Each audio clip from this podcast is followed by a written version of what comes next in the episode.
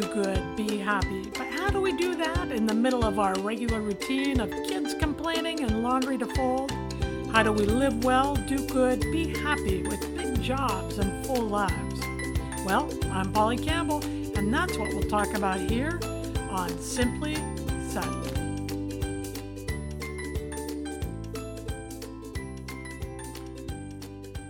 Have you ever experienced a change in your life?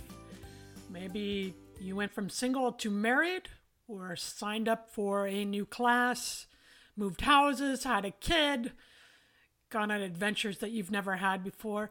And those kind of changes, the good and the bad, can feel uncomfortable to us. My friend Lisa is going through this right now. She just moved to a new town in a new state. She's making new friends, new grocery stores even finding new drawers for the spatulas, right? Everything is new. And those kind of changes, that kind of novelty, puts us into a state of discomfort for sure. It can feel unsettling and upsetting. But Lisa understands why she opted into the move. There's better opportunities, she's closer to family. And so, even though this move has proven uncomfortable, like any change is, she also knows that this is an opportunity for growth. Lisa is in a state of optimal discomfort, and that's where good things happen. And that's what we're going to be talking about today on Simply Said. I'm Polly Campbell, and this is the program where we talk about practical ways we can live well, do good, and feel happy. And today we're talking about optimal discomfort, the way we can grow through change and find really fun and interesting ways to move through the transitions in our life. Listen, often we are feeling fatigued or burned out or unmotivated, not because we're doing too much, but because we are bored with what we are doing. We become so familiar with our routine that it no longer feels engaging or interesting. Humans are expansive beings. We like to grow, we like to learn, but it's not always comfortable. I was there last year. I was enjoying the work I was doing, but it felt familiar. It wasn't improving.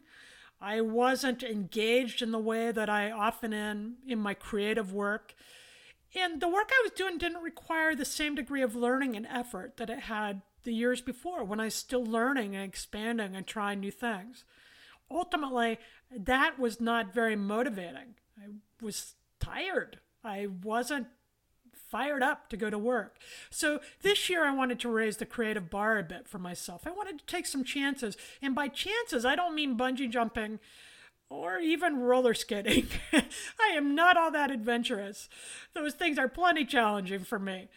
But I mean by pushing my own creative boundaries, by doing things I was interested in, but things that I knew nothing about, like podcasting, for example, trying new things, even though the risk of failure was high because I wasn't experienced, and the learning curve was gigantic because I know nothing about podcasting or writing fiction or the other things I'm experimenting with.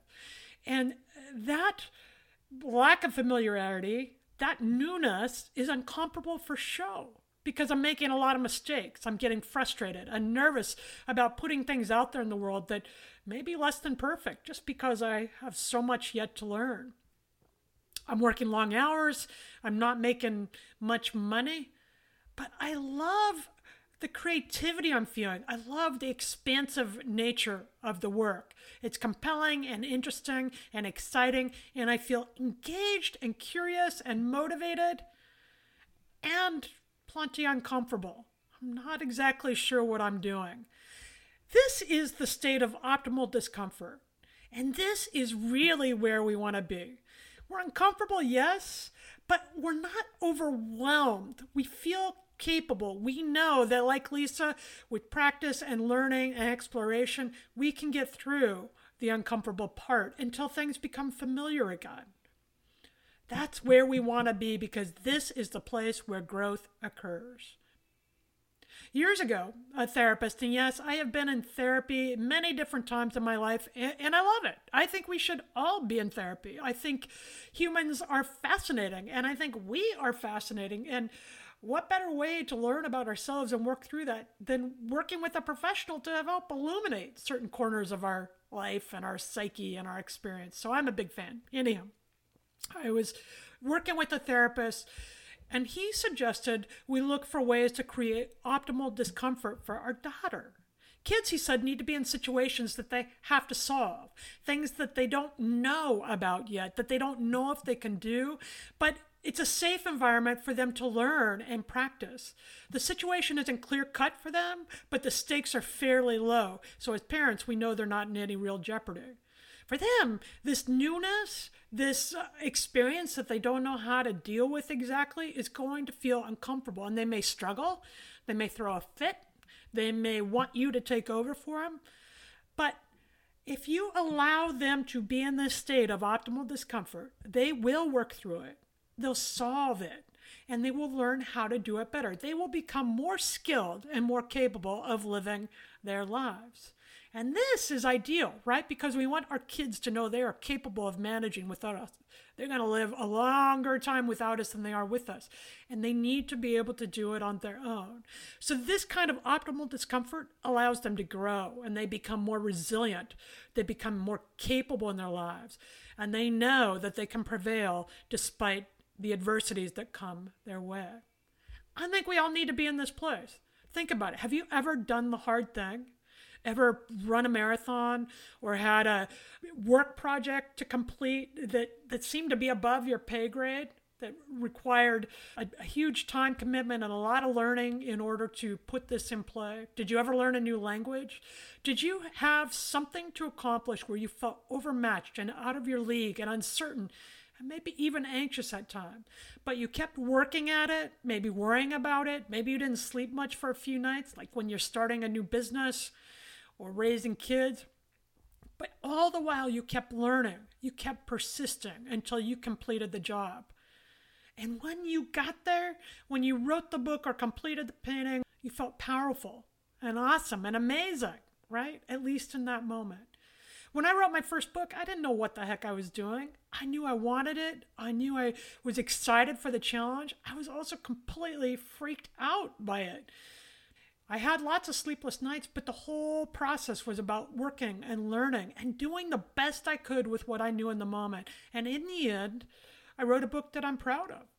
And that process from beginning to end, with all that worry and uncertainty, was one of the most satisfying professional experiences of my life. Optimal discomfort requires us to struggle a bit, but it's not a struggle that's so big that we feel threatened or overwhelmed. It seems hard, but not too much. It's just enough of a challenge for us to manage.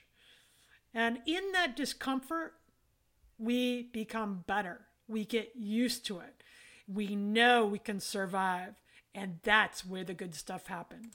But you know what? We rarely allow ourselves to sit in the discomfort. We don't like to be uncomfortable for obvious reasons. And instead of embracing those moments and using the lessons that they hold, they're hugely motivating, right? Because when we're uncomfortable, we're willing to do the things it takes to not be uncomfortable anymore. Um, before I lost some weight, I was really uncomfortable in my body, and that feeling of discomfort motivated me not to feel that way anymore, right? To go to the gym and get in shape a little bit. Um, when I was uh, frustrated and familiar with my work, that feeling of discomfort motivated me to try some new things that have been really illuminating and fun this year around. But we feel uncomfortable and we numb ourselves, or we try to move out of that place, or we stay where we are because we think the change will be more uncomfortable than sitting in the routine, sitting in the familiar aspect of our lives, right? What I'm suggesting today is we need to put ourselves into those unfamiliar situations. When we do, that triggers a, a unique part of our brain that releases dopamine dopamine is from the reward center, and, and that's nature's happiness chemical, right? That makes us feel good. So that part of our brain is activated when we see or experience new things.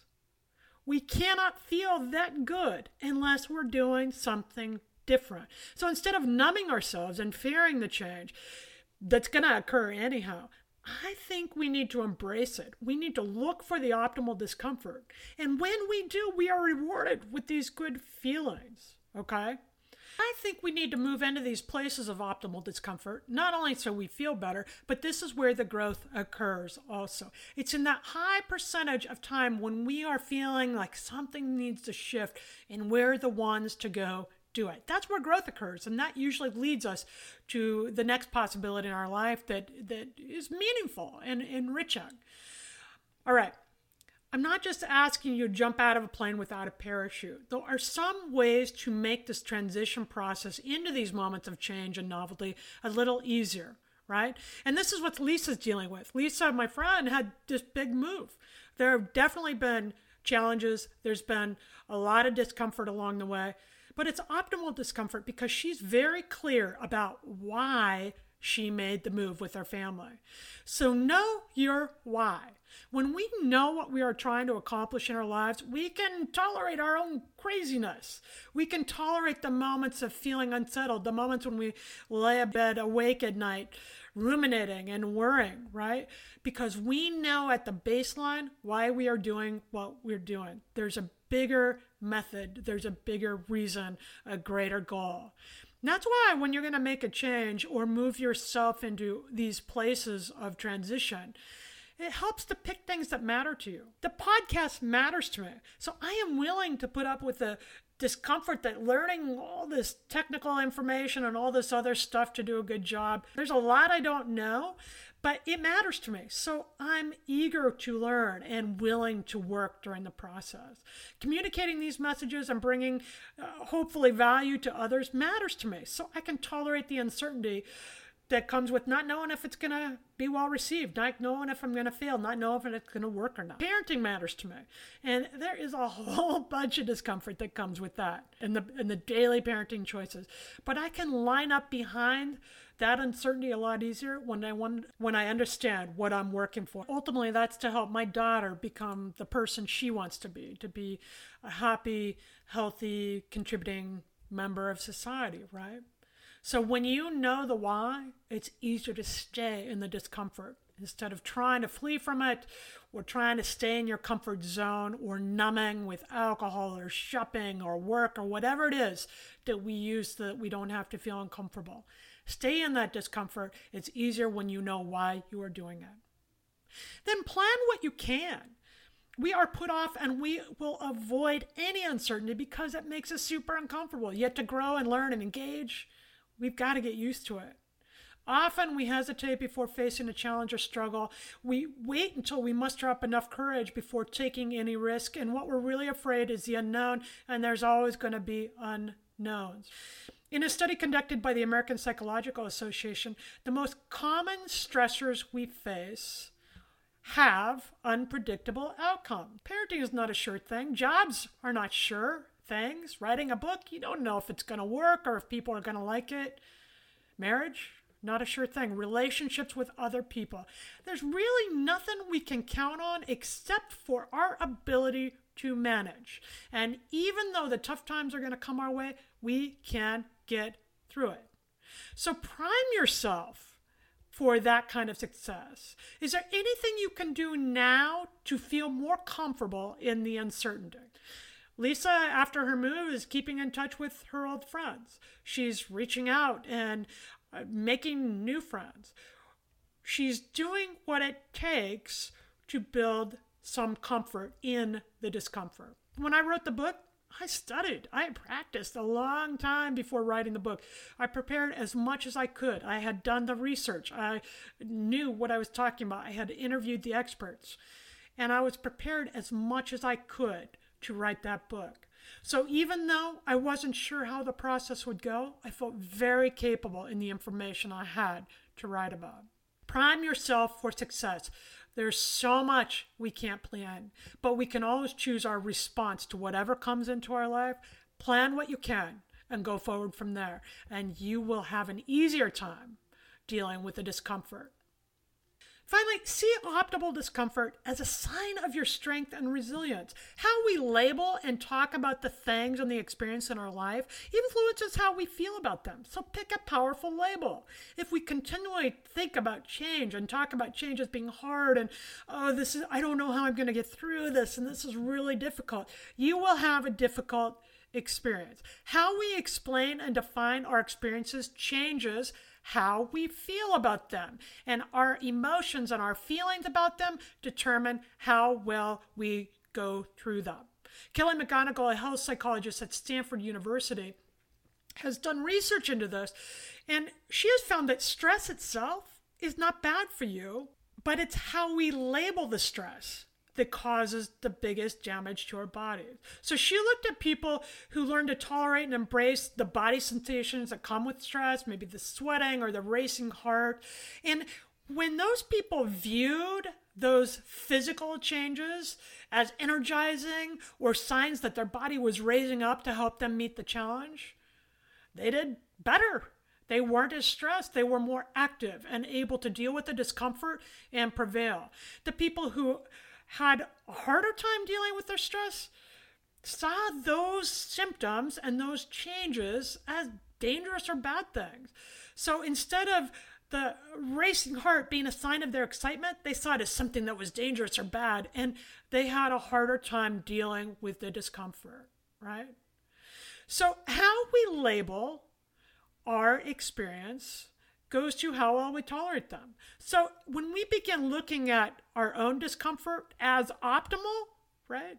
Optimal discomfort is an adaptive way that helps us grow and learn and become more resilient and do fun things and be more excited and engaged in our life because of the novelty. When we see optimal discomfort as a sign that we are strong and capable, it becomes a lot easier to deal with and a whole lot less upsetting. Discomfort can be a sign of good health. Optimal discomfort is a sign of growth. Athletes know that in order to run a marathon, they've got to run a little bit further each day. And they train, but often that last mile in the training is hardest of all. But they're preparing. They know that last mile isn't going to kill them, even if it hurts, even if it's uncomfortable but it puts them in a state of optimal discomfort because in that last mile, that's where they're getting stronger and developing greater endurance and stronger muscles and experiencing growth. It hurts like heck until we build up that muscle. But in the end, it's such a capable and powerful feeling to know that even in that discomfort, even in that last mile, we are getting stronger and better and more resilient. That contributes to our self efficacy, which is the belief that we can handle our life, that we can deal with the situations that come our way. And simply knowing that makes us more resilient. See how these things wind around each other and they help us? When you recognize your capability, when you know that you are amazing and vast and that you can be uncomfortable and still thrive in the situation, you can step into your life in a big way. One that feels fun and meaningful and fulfilling one that feels a whole lot less stressful no matter what comes your way. Let's do that. We can do this. I get so fired up about this because I think we are prone to sit in those negative feelings and think we are little and small and less than, and we fill with self doubt. It's normal to be uncomfortable. And what is also normal is for you to rise up into it and change that situation because we are expansive, powerful, creatures. You have got this. And that brings us to our Simply Nifty segment where I talk about some of my favorite things the practices and the books and the videos and the people and the things I use to really live well, do good, and be happy. You know, we spend most of our lives avoiding uncomfortable feelings, but to do that, we have to close off our lives and limit our experiences and do the same old thing over and over. And I think that's uncomfortable too. So sometimes I have to remind myself to step into the moment. And I help myself do that sometimes by using this mantra. And it goes like this You have discovered that the best opportunities are the ones you give yourself. You have discovered that the best opportunities are the ones you give yourself. And that reminds me that I'm in charge. I can stay sitting on the couch if I want. I don't have to go outside. I don't have to try a podcast that might be a complete flop or write a book that some people are bound to criticize. I don't have to be in relationships where I open myself up to love and new friendships. But it'd be pretty lonely and pretty isolating not to have that kind of growth in my life. So I'm willing to deal with the optimal discomfort to go forward. And when I'm feeling really afraid, or I'm feeling weak, or I'm feeling like I can't do it, I say that mantra. I think it's simply nifty. You have discovered that the best opportunities are the ones you give yourself. And that's true for each of us, right? We can expand into our full self by moving forward into these places of growth. And that brings us to the Simply Start segment. You could simply start with that mantra. This is the segment where I give some tips about how we can move forward in this today. Repeat the mantra as you're taking on something new. Or try this practice to simply start. Take a minute, take a deep breath, pull out a pen and paper, or sit at the keyboard, and answer this question What would you do if you weren't afraid? What would you do if you weren't afraid? Would you write the book? Would you get on Match.com and start a new relationship? Would you introduce yourself to somebody new? Would you apply for the promotion? Would you enroll in the course? What would you do if you weren't afraid? Then write down three things you can do to start moving toward this thing. What's it going to take? If you're going to enroll in college, Find out when you need to have, have your application in and start applying today. If you want to set up an online profile, look into the best program that has people that you might want to meet. Find out what the job description is for the promotion or when the application process begins.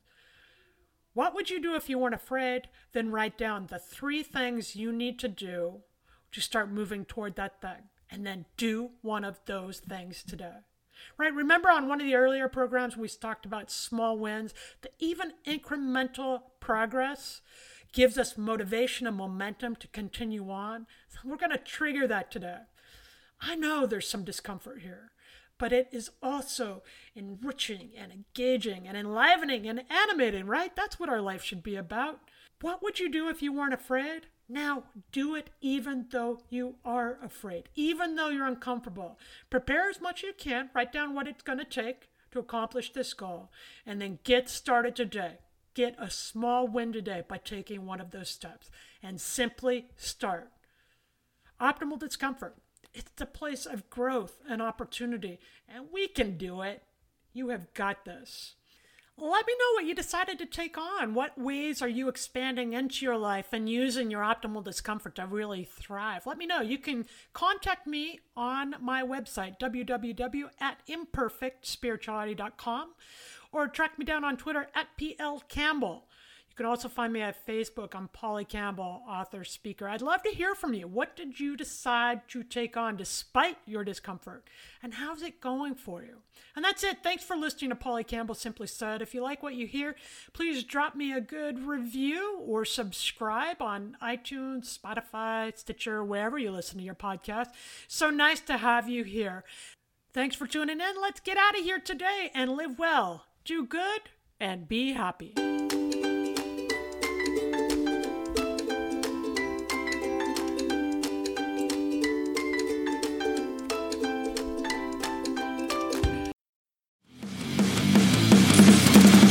Introducing the Deep Leadership Podcast. Leadership is a people business. That's the philosophy of your podcast host, John Rennie. John Rennie. As a former submarine officer who spent 22 years leading businesses in corporate America before starting his own manufacturing business, he knows that leadership matters. Leadership matters. Deep Leadership is real world, actionable leadership advice from John and his expert guests. Become a leader worth following. Subscribe today. Electricast.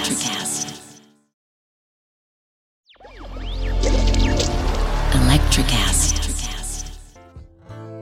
Welcome to Tuning Into Sound Wellbeing, where we harmonize your mind, body, and soul I'm Amanda, your sound therapy expert. And I'm Stephen, the curious explorer uncovering the mysteries of sound. Together, we explore vibrations, frequencies, and the power of sound therapy and tuning forks. Discover ancient wisdom, reduce stress, and tune into a healthier life. Subscribe to Tuning Into Sound Wellbeing today.